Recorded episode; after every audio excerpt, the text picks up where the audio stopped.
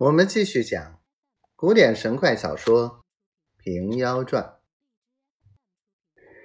担子和尚看时，果然好个冷家庄。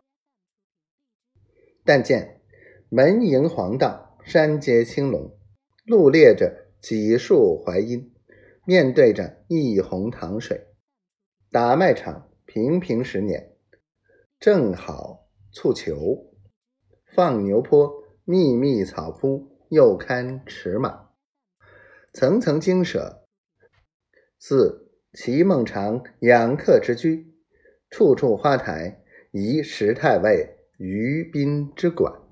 定是宦家良别业，非同村户小庄园。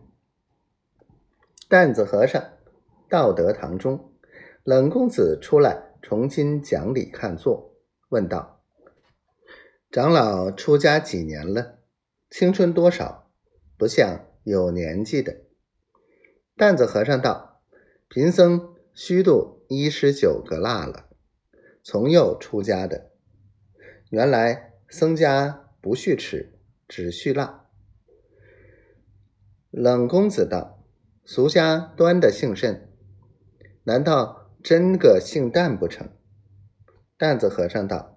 贫僧在佛门长大，并没有个俗家乡镇。指这“担子”二字，姓也是他，名也是他。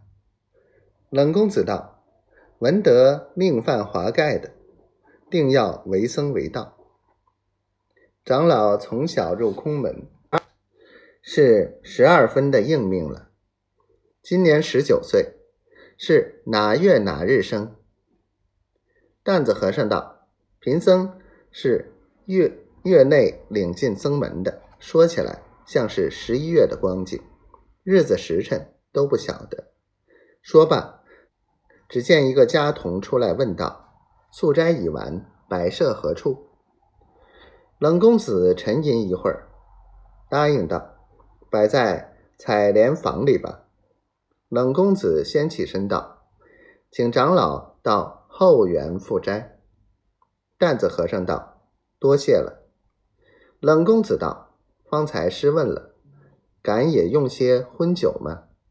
担子和尚道：“荤酒倒不曾戒的。”冷公子笑道：“怪道长老这般雄壮，推使的，小庄倒也变的。”吩咐家童把些现成的鱼肉之类，暖了一大壶好酒，一同素斋送去。